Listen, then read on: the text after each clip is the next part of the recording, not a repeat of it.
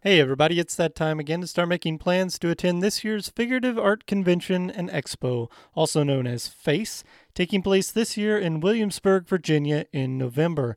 And once again, the lineup of artists who will be giving demonstrations and presentations is incredible. We're talking Scott Waddell, Adrian Gottlieb, Michael Klein, Joshua LaRock, Dan Thompson, Gabriela Gonzalez Dellosso, and many, many more. Go to figurativeartconvention.com for all the info.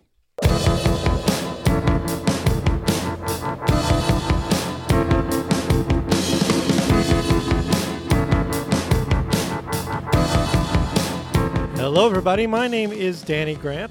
I am an artist, a drawing and painting instructor. I live in Austin, Texas, and I would like to welcome you back to the studio. This is the place where I interview and talk shop with other professional artists, and we get an inside glimpse into their daily lives as professional artists.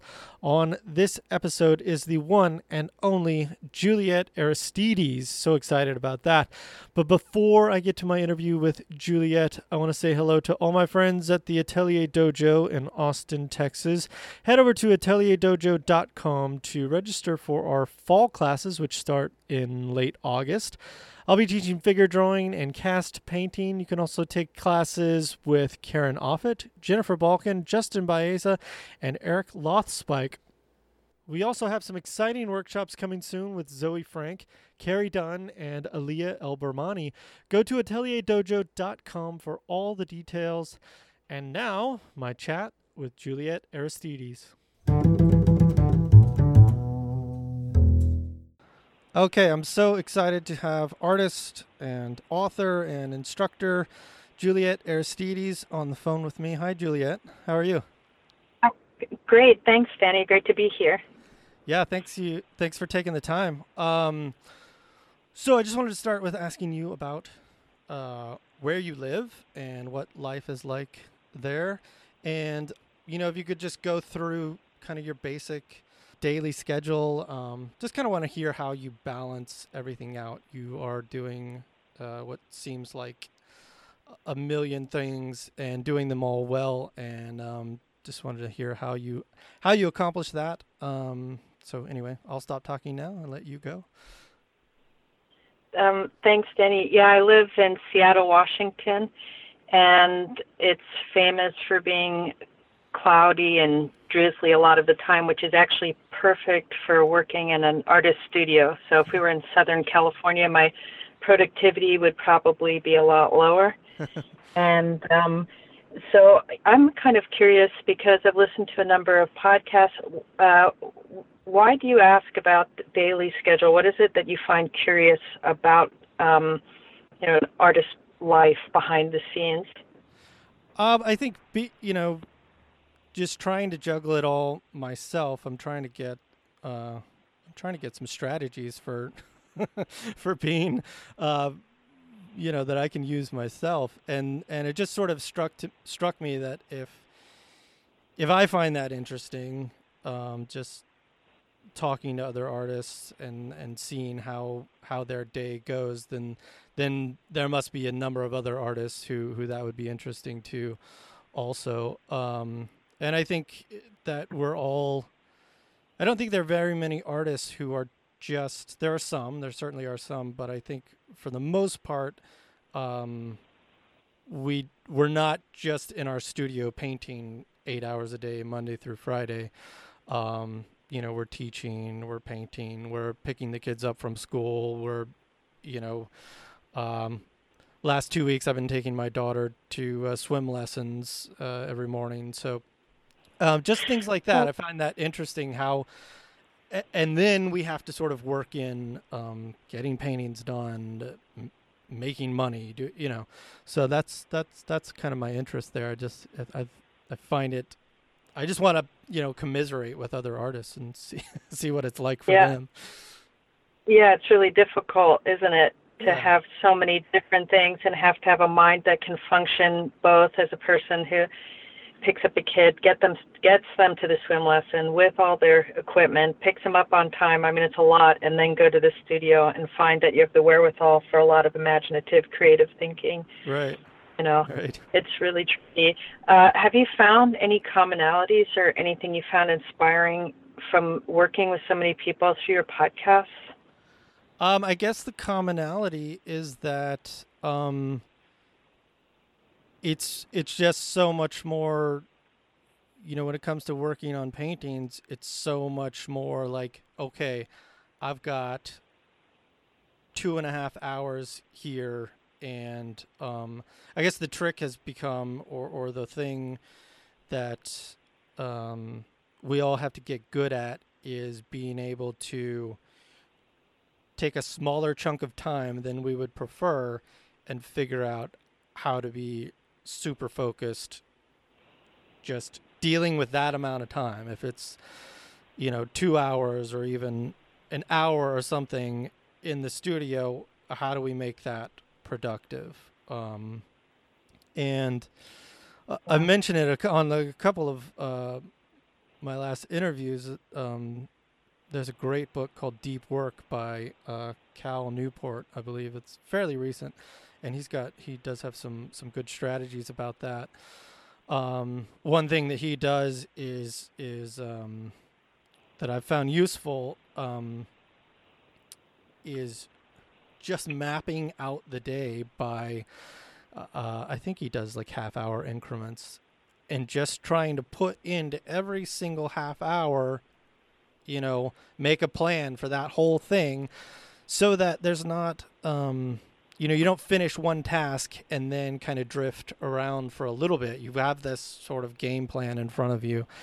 And um, when I can stick to that, it, it really does work. And, and you find that, um, wow, you know, uh, you really can get a lot done in even 15 minutes. You know, just little tasks, things that are sort of floating around in your head, like, oh, I got to return that email, or let me, oh, let me follow up on that, or, you know, let me see if I can um, at least put these stretcher bars together for the for the next painting, or whatever. You know, there's a million small tasks that that come along with with this work that we can we can actually put into these small amounts of time that we might have that we might find here and there. Yeah, it's kind of interesting because we're in this tremendous age of fragmentation mm-hmm. where we have all these time saving devices and we have things that make our lives so much easier and um, things that would have taken people enormous amount of time don't take us very much at all and at the same time you know, kind of changes us. And so the ability to sit down and do a task, you know, to focus our minds and concentrate deeply over an extended period is difficult. Mm-hmm. And then also, like the elasticity that's demanded to change tasks really quickly and juggle so many things when a lot of people are far away from family or there's a lot of different, um, you know, things that every individual has to manage and especially you know as you mentioned uh, everybody has got five different jobs that they're doing and at the same time you know through social media make it look like they're only doing one all the time. So it creates a sort of ism you know yeah. and, and kind of creates a feeling of always working you know of always having to be working. Yeah i was thinking about that actually. yeah.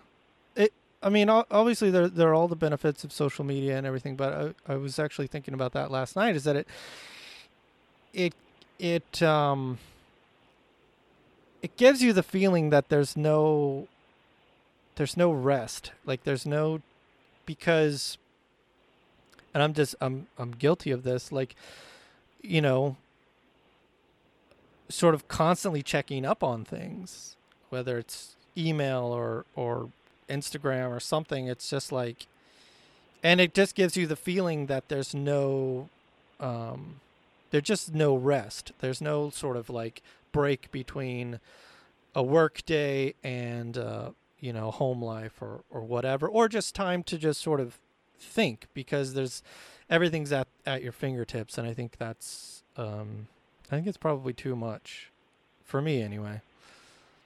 Yeah, it's a lot to to have to do all that. It's it's interesting that there's um, actually kind of a subgenre of text from 19th century that talks about how we deal with leisure, how we think about ideas regarding rest, and um, that sort of um, Robert Louis Stevenson wrote an apology for idlers, which he, he addresses this. And so it's something that we, we have a lot more reason to worry about it than perhaps he did, but it was a concern, you know, how do you justify your time, Yeah. especially in the career the arts, And also the sense that you have to do everything. You have to be the creating the work and also the promoter of the work, and in this kind of new economy, function on two levels: a digital, ever-changing, um, ever-fragmented uh, world, and then a real world, which you may or may not have a par- you know an exact duplicate persona. It could be two totally different things.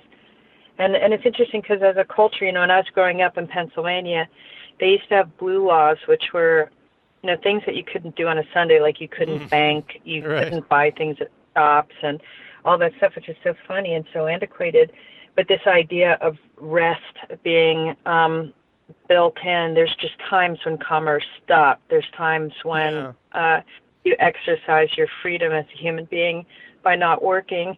But now it's almost like we're in charge of having to create our own identity and justify it. And so it creates this feeling of this sort of, um, you know, jury that can never be lived up to to some, you know, uh, you know, I don't really buy into that, but it, I can see this enormous pressure that's put on almost everyone to have to succeed. Well, yeah, and I think, um, well, so how do you think? Do you think it's possible to be to be an artist today who who is not doing social media? I know uh, from reading that blog post um, um, of yours. Oh, what's the uh, uh, uh, uh, uh, classical meets digital, um, which I, I really enjoyed reading. Um, do and and so you you kind of resisted for a long time, um, kind of getting in that digital space. Do you think? Uh, and I love that comment that your student made. Like, if you're not on Instagram, you don't exist. But that's really how it feels. Um, and there's so much. I guess my question is what I'm still trying to figure out is is it that important?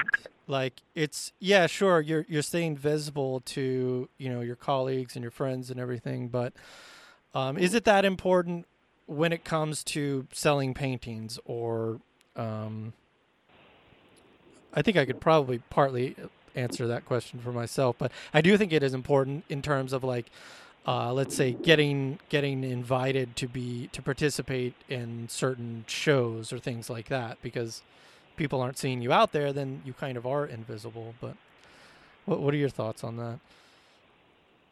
Yeah, it's kind of too bad that, you know, like Jesus didn't have a telephone or that, you know, Buddha didn't have a way to. I don't even think he wrote anything down. I'm not sure. Uh, what we have this kind of idea that um, I'm not sure how much is necessary or not. I'm I got my first smartphone just a few years ago as a Mother's Day present because my husband got it free when he upgraded our his phone. So, so I re- clearly re- remember, but it changes everything. So it's interesting.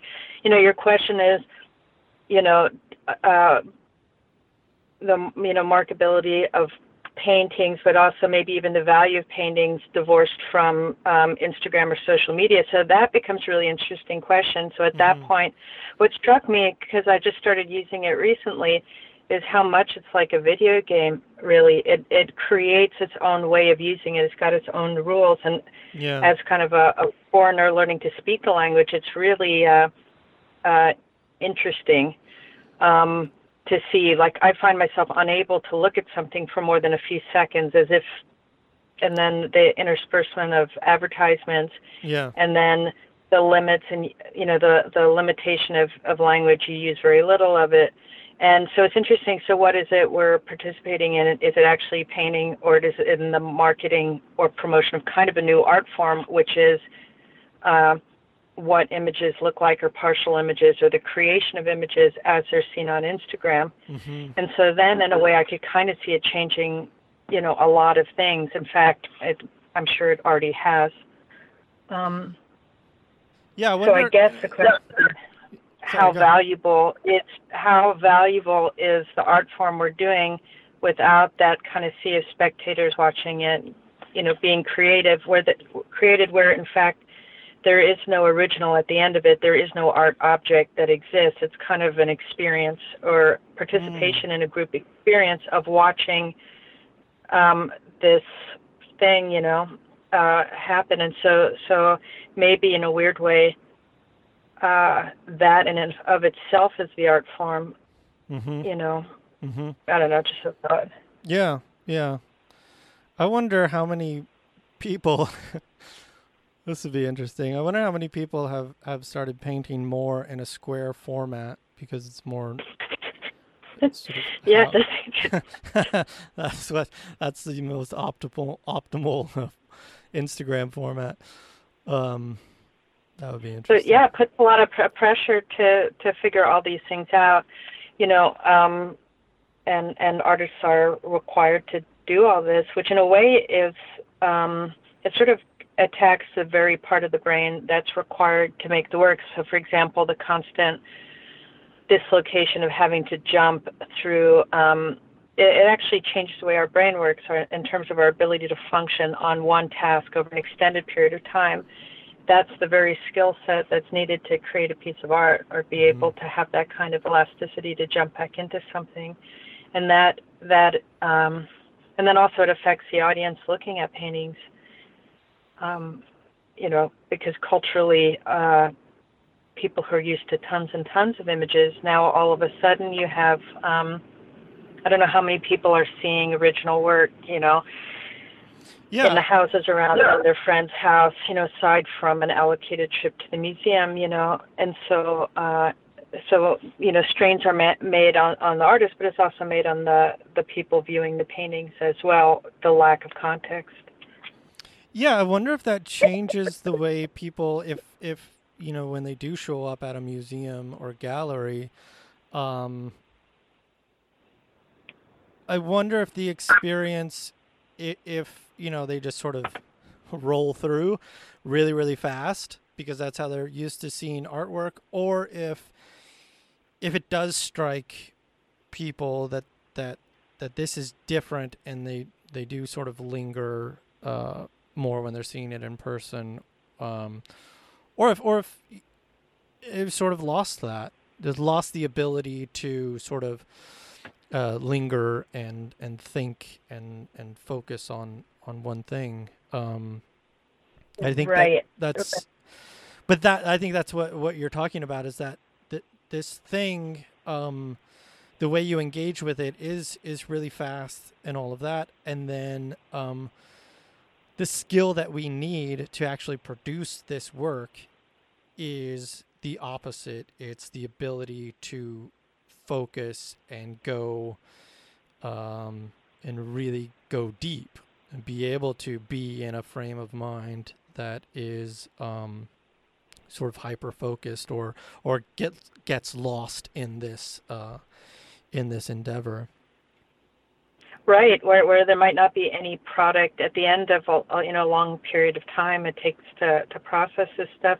Also, the nature of you know how we um, you know when we're relating to something on our phones, it's participatory in a way that you know we're we're not kind of held hostage by it in quite the same way. So, you know, we flip quickly. It's up to us to like something or dislike it or to um, linger on it, but it's communal. It's like a uh, you know, it's a communal virtual experience that's happening kind of everywhere somebody has a smartphone at that moment, which is kind of a worldwide mm-hmm. experience.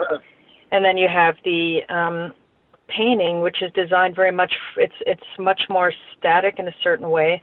It's designed for you know an actual object, not the reproduction of the painting, but the actual painting exists in one place at one time with a viewer or multiple viewers whose attention is meant to kind of linger. And often, if it's in a museum, there's silence around it. You don't get to comment on it in any sort of public way. Mm. And so it's almost like a closer, the experience of looking at a piece of art or even the creation of a piece of art is much closer to reading a book in a certain way than it is to um, the other forms of uh, participatory media like we get to experience Yeah, yeah, you that's know, with interesting. our, um, um, and so if you have a cultural shift where, um, you know, I'm not sure how much people are reading, but it's a slow way of getting information when you can get it more quickly with targeted searches, especially if you don't have less downtime to be able to spend, um, you know, exploring text. I mean, it's a huge allocation of time to be able to sit and read a book. A lot Right. of time that people don't have because we're doing all these other things that are so stressful. Yeah, that's interesting Um, uh, because I think, um, and, and yeah, just the the the um, the um, the relationship between looking at a, a piece of art and reading a book. I think that's um, I think that's right on. And uh, do you think that um, I mean, audiobooks have been around for a long time, but uh, it just struck me that's kind of a, maybe that's a, a sort of a um, the same almost the same type of deal as as looking at artwork on on social media.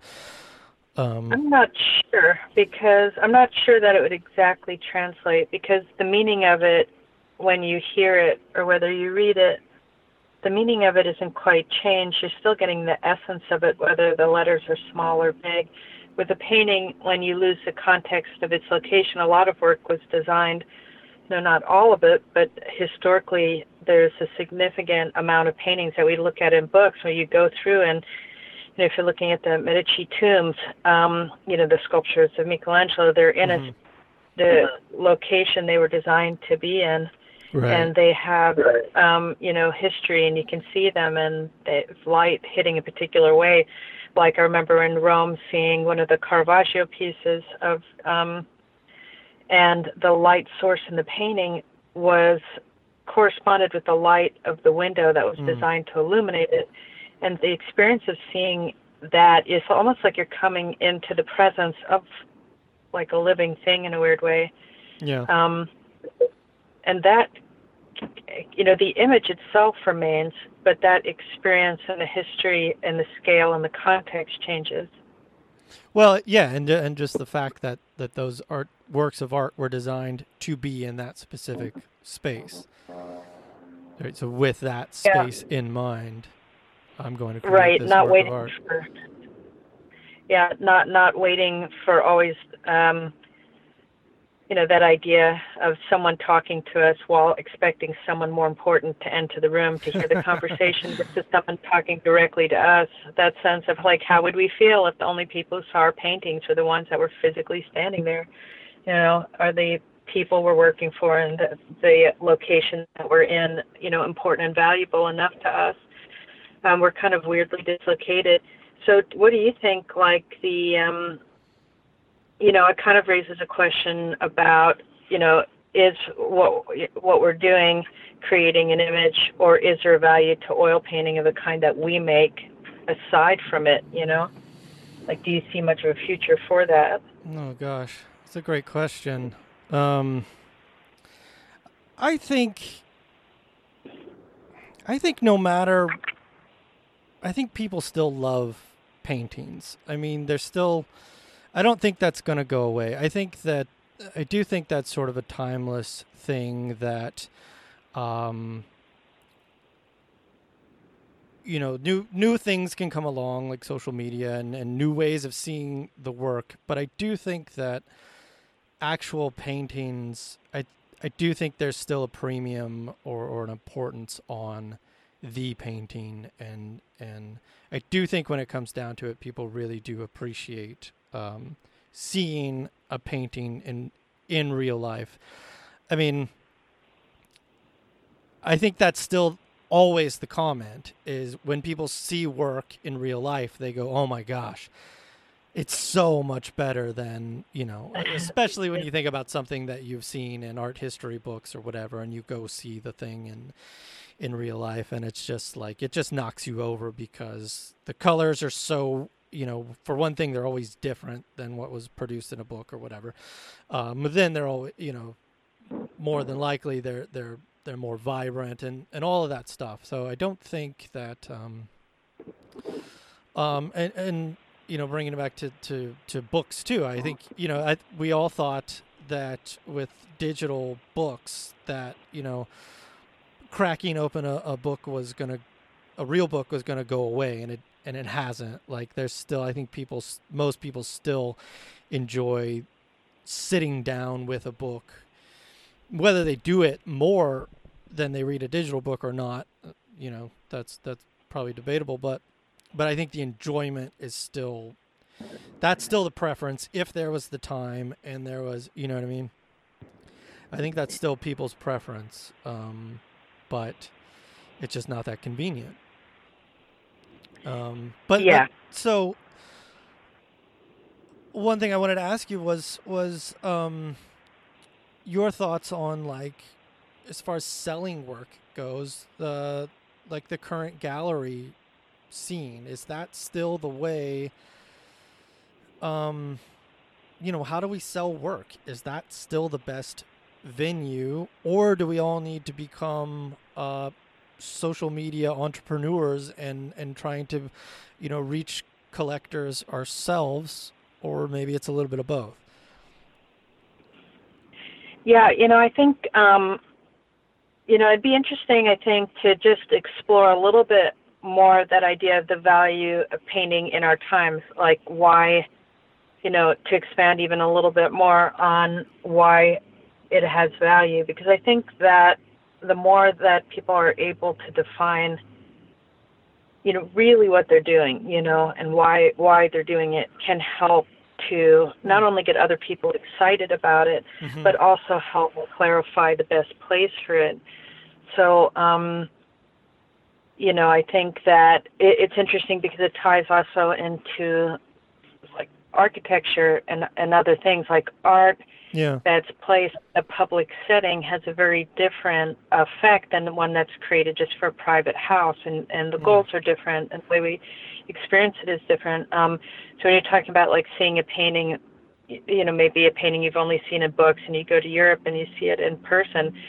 Um, you know, I remember uh, going to a monastery and seeing a big painting that Titian did that was commissioned and it was hanging uh you know where it was commissioned to hang and that feeling of what it must have been like to be an individual who's so imp- you know how do you feel you feel so important where the backdrop for your meeting is a painting done by Titian like what does that say yeah. about you that you're in a place that's beautifully designed mm. um versus mm-hmm. you know an empty kind of shell of a building where you're it's designed to be impersonal.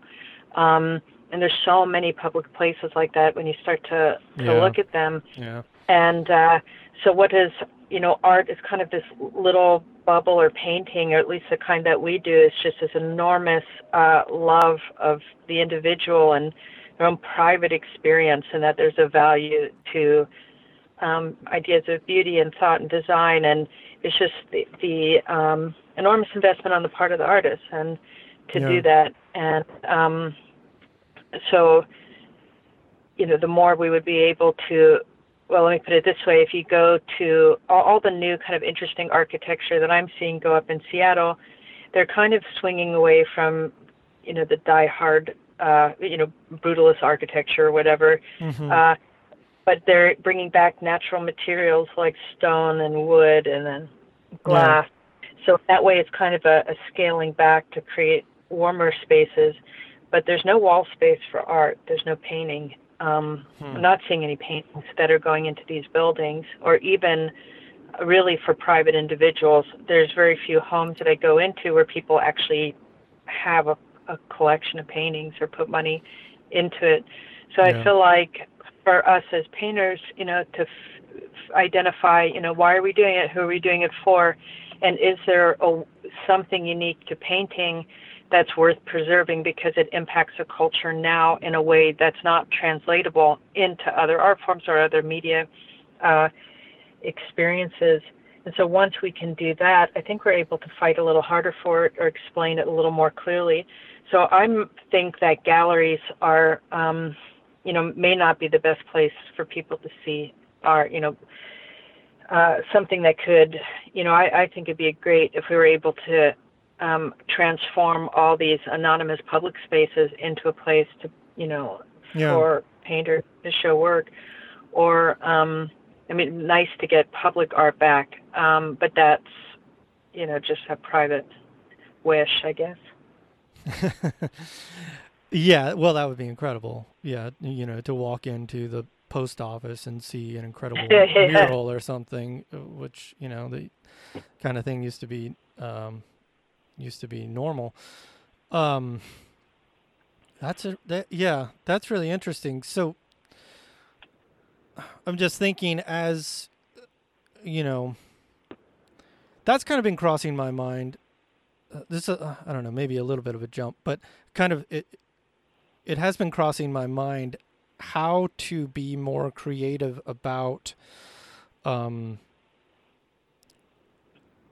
selling work and trying to go directly to um, well places that are already um, you know things like hotels or restaurants or whatever. Um, I know I know I'm taking this in a little bit of different direction just kind of thinking more commercially um, about just trying to be more creative again about selling work. But um, does that kind of go along with what kind of what you're getting at. I mean do we need to sort of take our work to different places and say i don't know how, how do we get out of how do we get connect our work to places outside of gallery in a more sort of public setting?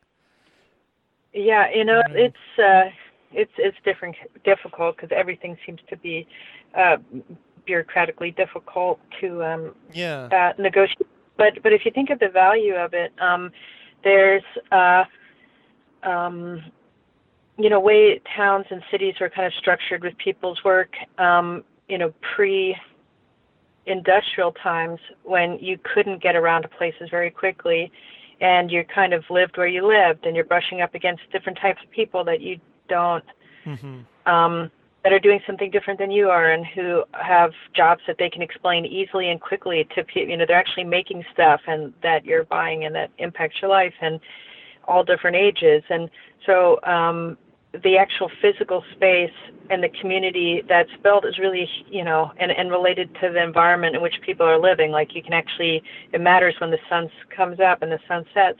So if you think of kind of um, sort of a would you'd imagine a normal environment for a human being to thrive in, like a community where you matter to other people in the physical space in which you're in. Mm-hmm. Um, you think of the role of art as uh, an investment in that community. I think that being able to take mm. the work that you do and physically get it into a space where other, where it's going to make somebody's life a little better. Yeah. All of a sudden, they're going to see something you've made, and it's not everywhere; it's somewhere. And um, I think there's a reason to go through the hassle to try to make it happen.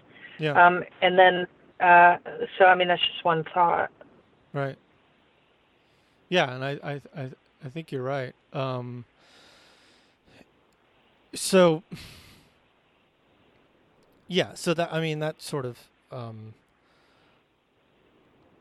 so you're working off and it's uh, off of an assumption there that people um, are are would appreciate that would would like to see you know as they're sitting down for uh, a nice meal a an original you know painting uh, hanging on the wall there i mean you think people are yeah are, yeah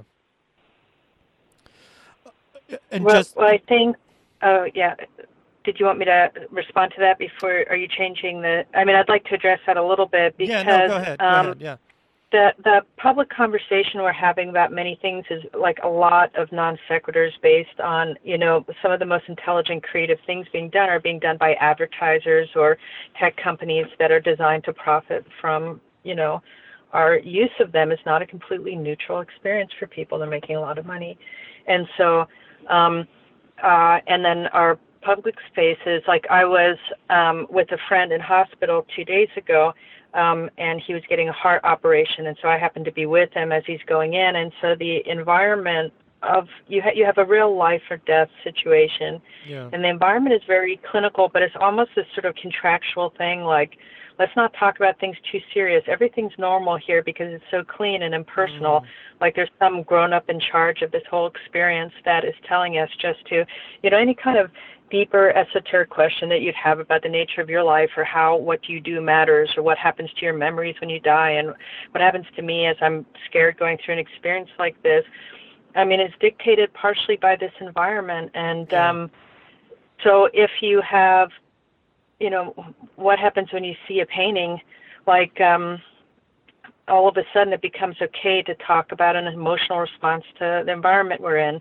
It could be a painting of something really simple. And what does it mean that somebody thought enough about, um, you know, something that they would have that's really ordinary in their house, like a paper cup. So you have a painter who paints a paper cup, and maybe it takes them four weeks to do it. Now you have a painting of something that's like a transient thing that somebody decides they're going to kind of make eternal for this image that they have on a wall. Now all of a sudden you look at this and say, well, here they're taking something simple and impersonal and they're imbuing it with so much meaning and so much value.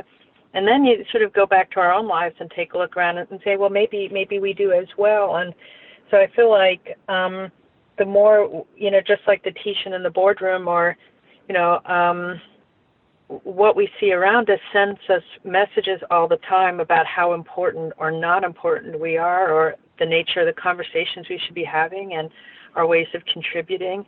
I feel like people are feel really dislocated, and it can be a very um, you know, good medicine for our time. Like traditional painting techniques can actually be incredibly relevant for the times in which we're living. Right.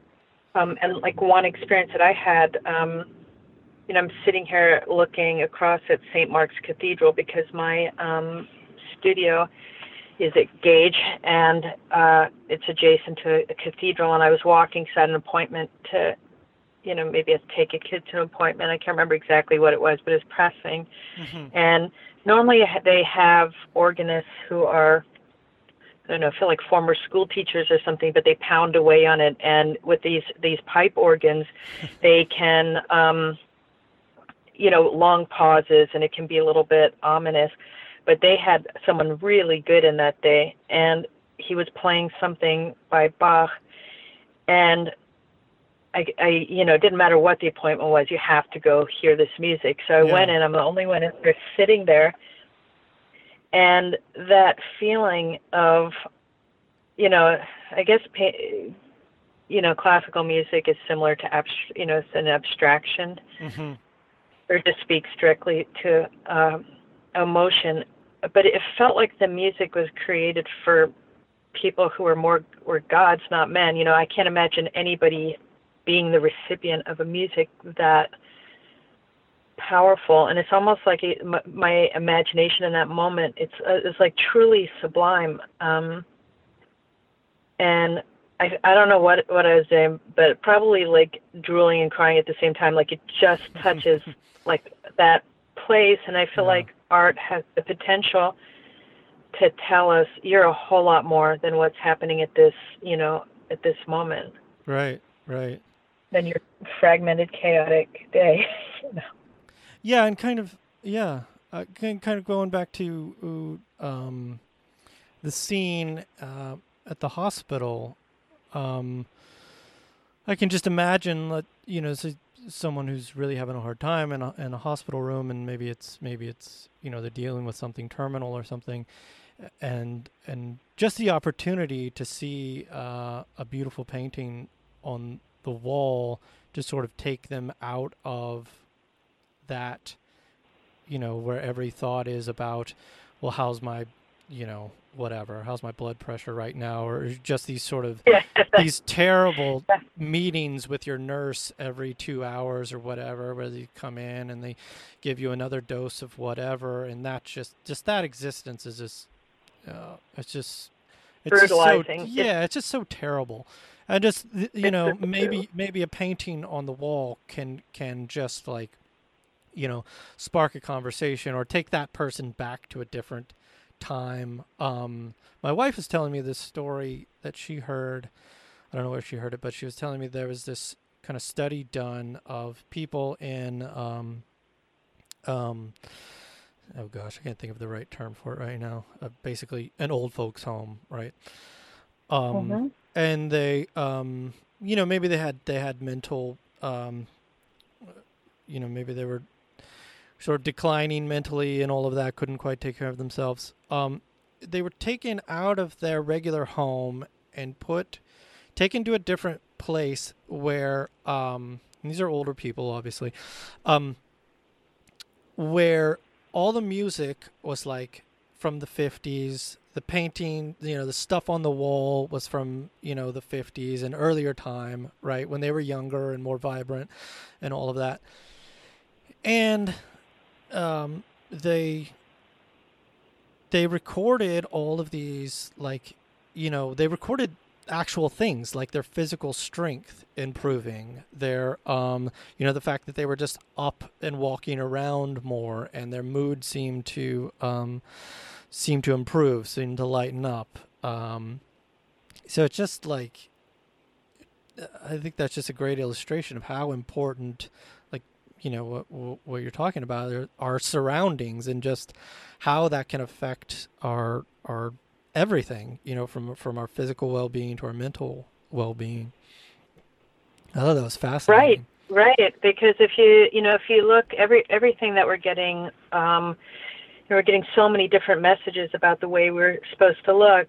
You know, if you're old, if you're getting too old, if you're fat or or fine, or how much income can help you you know, have a life that feels like it's significant versus worthless and um, Yeah. all that stuff. And and we're sort of buying in into that. But if we're able to see, you know, beauty in our own environment, if that's affirmed, how would we know if we're super poor? You know, if you're if you've got food to eat and you're surrounded by community where there's things that seem to reflect back, you know, reflect back, you know, value and beauty you know they do a lot of studies on on what happens to the mind if you get a little downtime in nature Mhm. and um you know people like the olmsted uh uh firm in there's um right across from where my studio is uh, is a park called volunteer park. And um it was designed by the uh olmsted firm uh the same one that did central park you know Hmm. back a hundred years ago. And they have a little a water tower.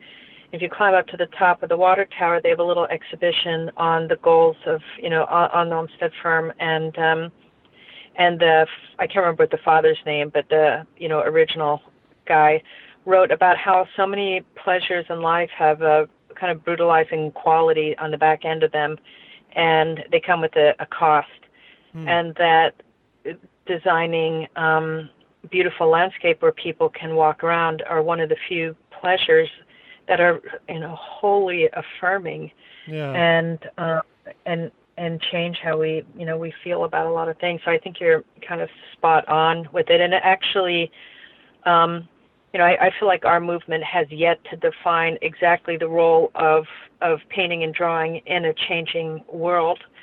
And but the more we're able to do that and articulate um, that, the more we're going to be able to get it where it needs to be yeah. um, you know, the ability to, um, you know, what happens when you're, you know, we're talking about painting as a finished work of art and how that might affect someone who's looking at it. Um, you know, I know for myself, looking at a beautiful painting, uh, you know, there's there's all these definitions of what is beautiful, and one of the really funny ones that I really like that was uh, Tolstoy wrote, a book on art, and he listed a bunch of these ideas of beauty, and he said, "Beautiful." I can't remember who was the who he was quoting is the thing that gives us the most amount of thoughts in the least amount of time, and Hmm. I related to that because I can feel my thoughts like rushing, and my, you know, I can feel myself being inspired, and um, yeah. uh, why beautiful. So we're looking at, at work that way, but there's also something unique that painting and drawing gives in the study of it. Um, you, it's impossible to do it, especially in the tradition we're working in, to do it quickly. Right. Uh, so in an age of speed, you have an incredibly slow medium.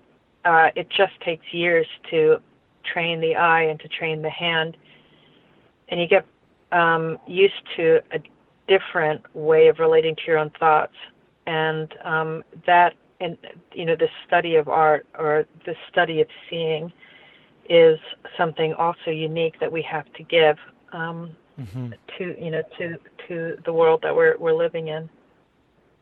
Yeah, just that that ability to take uh, th- that's one of the things that I love about painting, or or that I love about um, trying to create a little piece of art is just that where you can take or you can uh, kind of design this little moment and just sort of meditate on it and and and abstract it from the rest of the world and and and show the world like look at this little thing. Isn't that beautiful. Just you know just isn't the way not necessarily isn't my painting beautiful but hopefully they think that but but you know isn't this um like i i recently posted a painting that i uh, uh did of a cow skull on instagram and and somebody asked me what um forget specifically what the question was, but it was basically like, well, you know, what were you trying to say with this painting? Okay.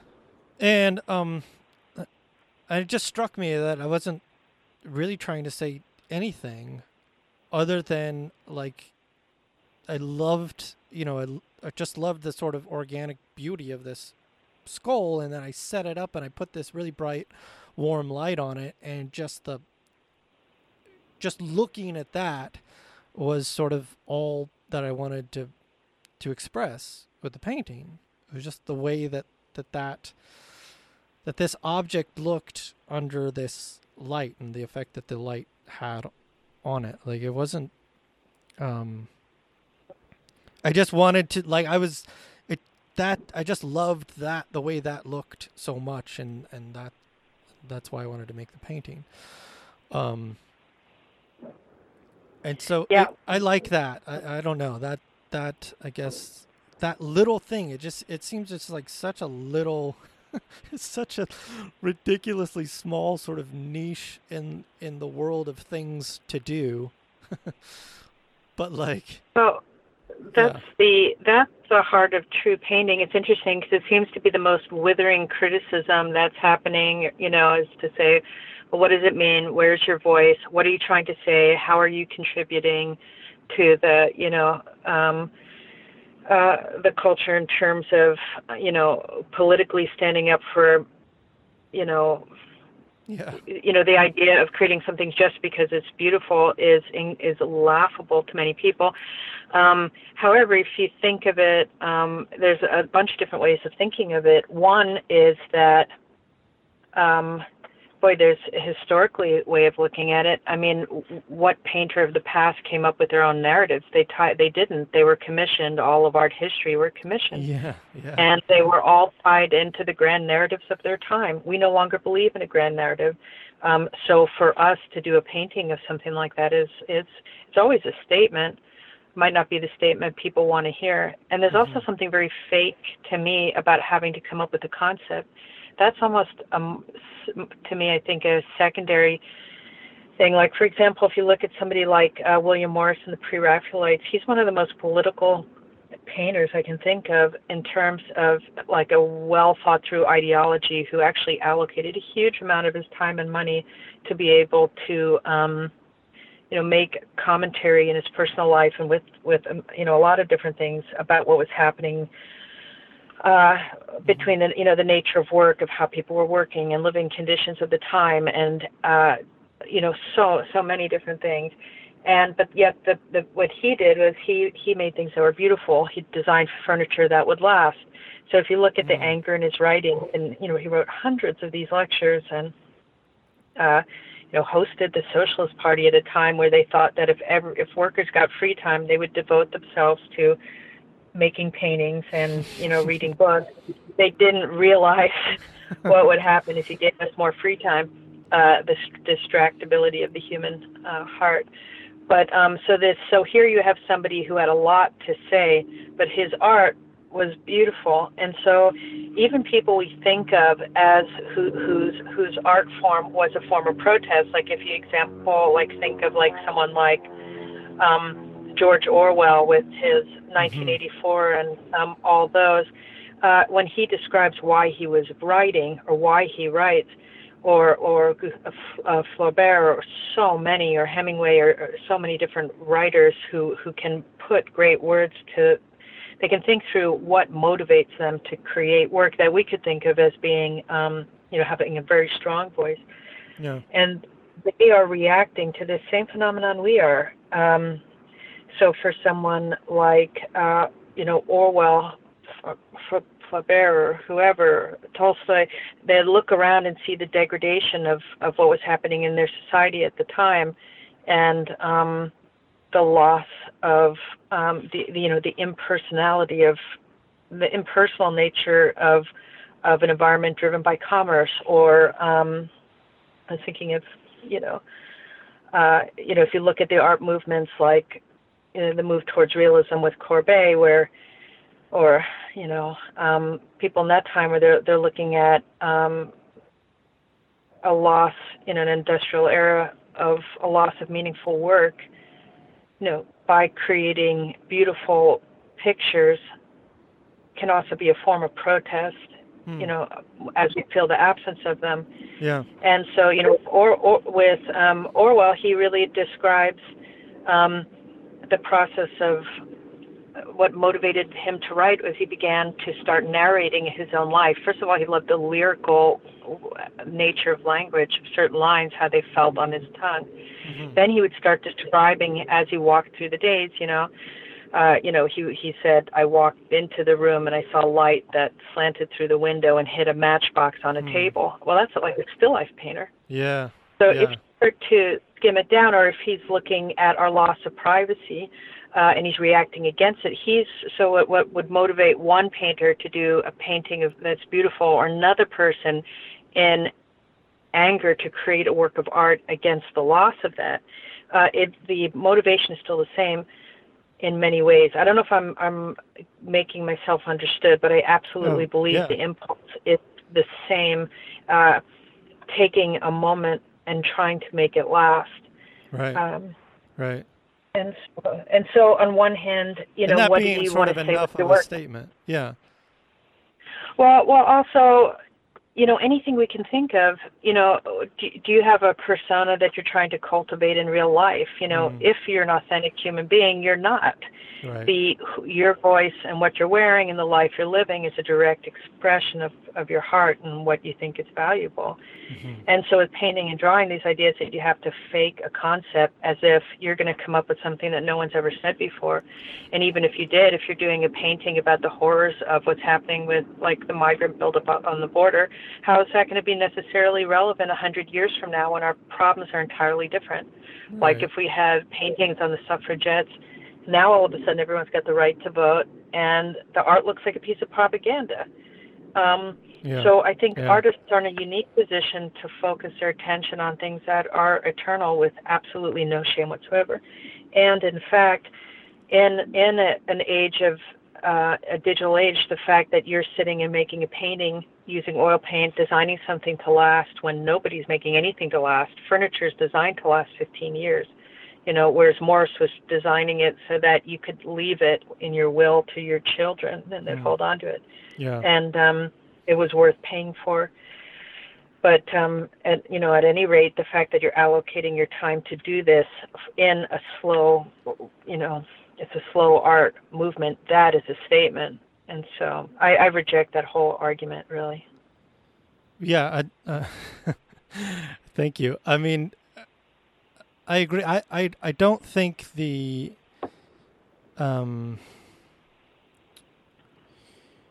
I don't think the question is. Uh, I mean, I think it's a perfectly fine question. Uh, I think the sort of you know what what were you trying to to get across um, kind of thing, or or what was your you know what was the idea behind this painting?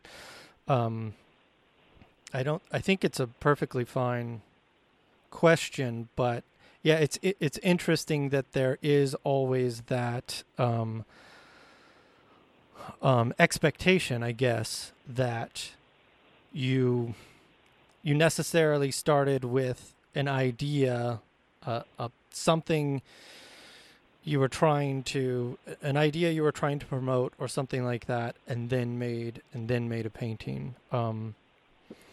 But it, right it's, it's our it's our you know our interest with the supremacy of the image like that the image and the content in the image is the thing that matters most. And it might not be like if you look at the writers or the you know pieces of literature that you like the most if you look at paintings that you like the most, how much or have been most transformative to you personally, how much of it is because the subject was totally unique or the subject was something you hadn't thought of or put out in a way that you couldn't have imagined. It's often, I feel like that that's come to dominate the conversation, and I feel like it's it's leading it's a leading question that doesn't necessarily lead us to the right answer. Mm-hmm. I think it's it's um it's enticing though in a world where um it can be hard to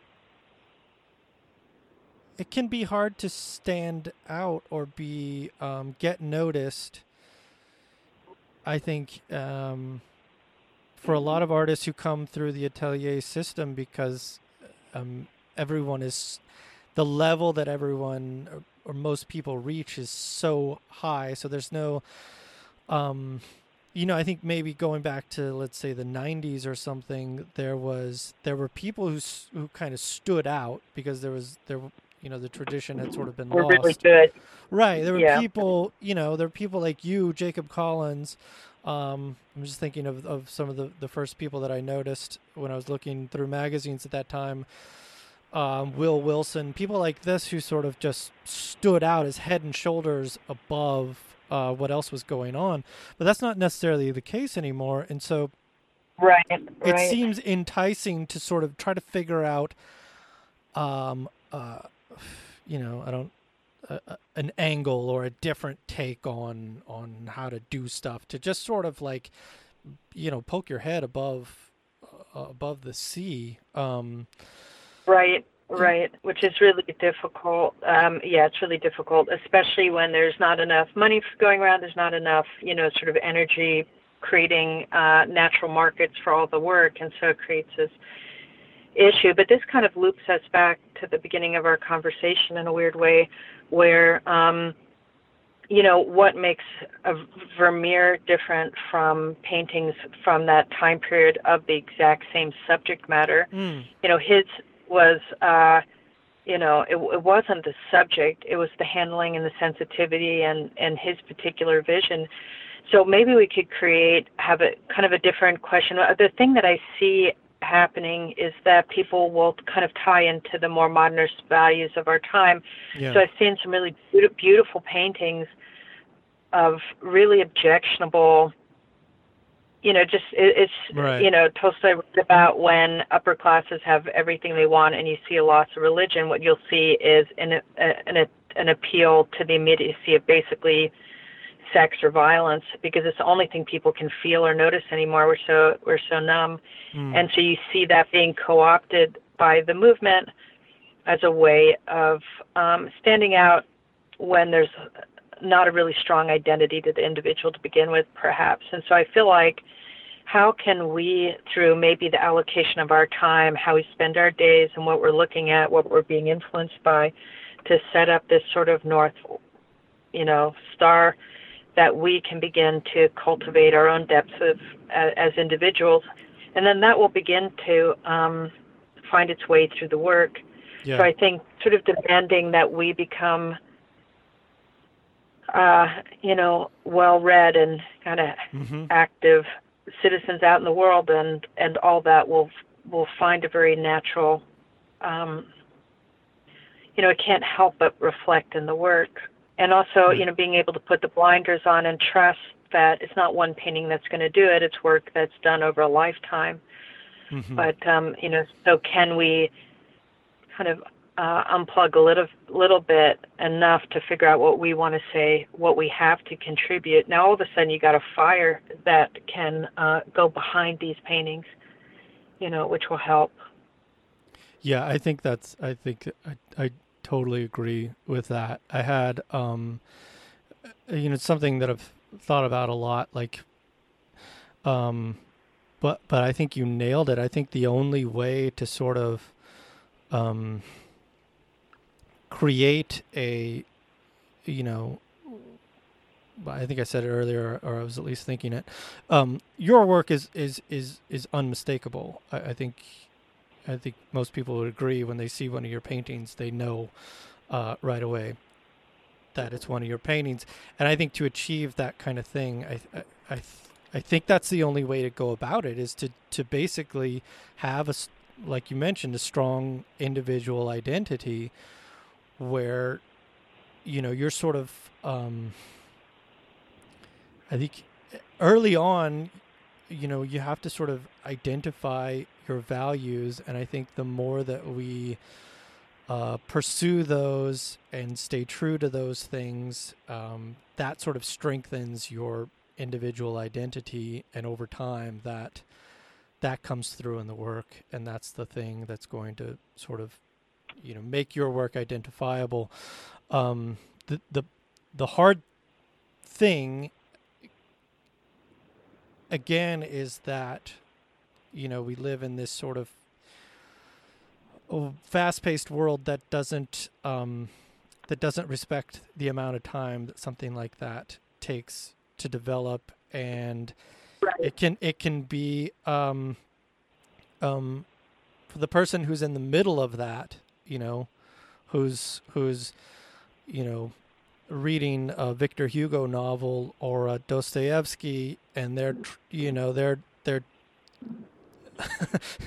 they're trying to uh, develop you know this the, you know soak in the the culture of and the you know the artistry of of a great work of art like that or a Titian painting or whatever it is. It's like um it can feel like the world's passing you by while you're sort of um, involved in yeah. this um yeah we have to we have to have courage and let the world roll by I mean we have to set you know i, I don't think people have to figure it out we don't have to know who we are we just need to yeah. uh, crawl in the direction of we, we need to be going in the right direction so like montaigne like wrote um his essays which have been handed down and he set up a tower and it still exists and climbed the stairs and uh had a, a library and devoted time to examining his own thoughts. And someone like uh, Rousseau as well, he said, uh, I'm going to spend the rest of my life when he was already, I don't know how old he was, probably in his 60s, already someone who you would think knew exactly who he was and said, I'm going to take barometer readings of my soul, mm. you know, from now to the day I die. So this sense of when you have the greatest minds given a huge amount of time, they're still struggling with these issues. And so that sense of, uh, you know, we don't have to arrive but the act of looking and knowing that in that space, mm-hmm. you know, the time allocated to allow ourselves to be bored, unstructured time, yeah. we begin to get these like a scent, you know, we begin to start to sense something that's there that's just around the bend we can't put our finger on. And uh, we begin to figure out who we are and we begin to establish this sort of uh, resonance. So, for example, if your senses are amped up that the only thing that you're exposed to is fast food, when you're put in a uh, expensive restaurant, everything might taste like nothing, not because there's nothing there, but you're desensitized to it. Mm-hmm. And so that can happen with the, the originality of our own minds. How do we know we have original thoughts? What do we have to offer? Well, you know, nobody has anything to offer except for you allow time and space for it to grow. It needs a lot of time, a lot of space. And so kind of putting fences or borders around a little bit of time over years and years and years begins to um, begin to become sensitive to uh, you know simple pleasures and knowing what brings you alive and what things you're struggling with. And so all that can happen over time. And i think that with painting and drawing we're we're actually preserving a particular kind of human being and it's worth. And so the more we're able to identify that it will give us permission to say our time spent, you know, wasted reading a book when we didn't even understand half of what we read, over over time is is valuable. Um, so I, I think that we're just beginning to have the the conversations, you know, the right conversations that's going to help define our movement and yeah. why it's of lasting value, which I believe it is. Yeah. I know yeah. it is. Yeah, um, absolutely. Um, so um, Thank you so much for taking the time. It's really fun to get a chance to talk to you. Oh, absolutely. Thank you. Um, thanks for uh, uh, just a great conversation. Um, uh, I really, you know, I'm happy with with all of these episodes, but they, they don't always um, necessarily uh, become such a great conversation uh, the way that was. So uh, thank you for that. Yeah, it's a pleasure. Thanks for having me. And uh, and chin up. The only reason I don't want to talk about my daily life is because it is so highly fragmented. So I find this uh, conversation really encouraging to hear about you as well, Danny. So thanks so much. Oh, thank you. All right. Have a great day, Juliette. We'll talk to you again you down the line. Yeah. Thanks so much. Bye. Bye.